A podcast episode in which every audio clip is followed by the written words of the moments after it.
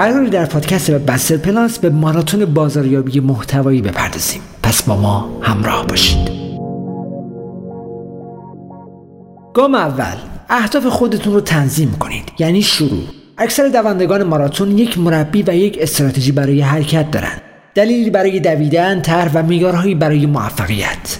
با 43% از شرکت‌هایی که یک استراتژی محتوایی مدون دارند همگام شوید. گام دوم، آموزش ببینید. یک دونده ماها زمان خودش رو صرف آموزش می‌کنه. شما هم در زمینه مرتبط با حوزه خودتون نیاز دارین که همین کار رو انجام بدید. به مشتریان خودتون گوش کنید و نیاز اونها رو کشف کنید و یک تقویم محتوایی بسازید.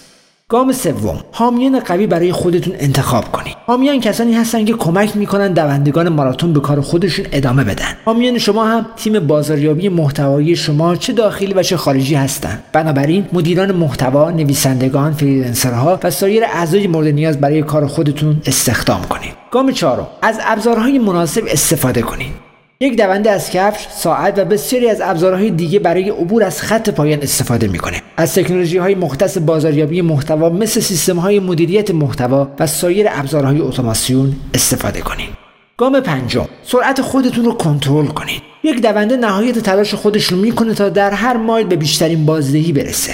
یک بازاریاب محتوا هم باید از هر قطعه محتوای خودش بیشترین استفاده رو بکنه. به عبارت ساده‌تر میتونیم بگیم که ترویج محتوا مهمترین بخش از هرم بازاریابی محتوایی. گام ششم، به مقدار کافی آب بخورید. تحقیق و جمع‌آوری اطلاعات برای تولید جریان ثابتی از محتوا رو فراموش نکنید. اینها سوخت استراتژی شما هستند. همانطور که نوشیدن آب سوخت دونده ماراتون رو تضمین میکنه. 65% از زمان خودتون رو به تولید و 35% از اون رو به تحقیق اختصاص بدید.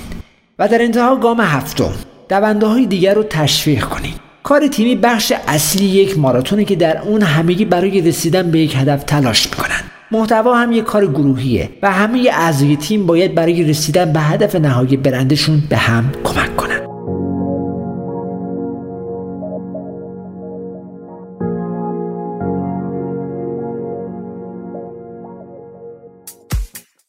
پادکست وبمستر پلاس، دریچه‌ای به سمت دنیای وب. با پادکست وبمستر پلاس همراه ما باشید. mrwebmaster.ir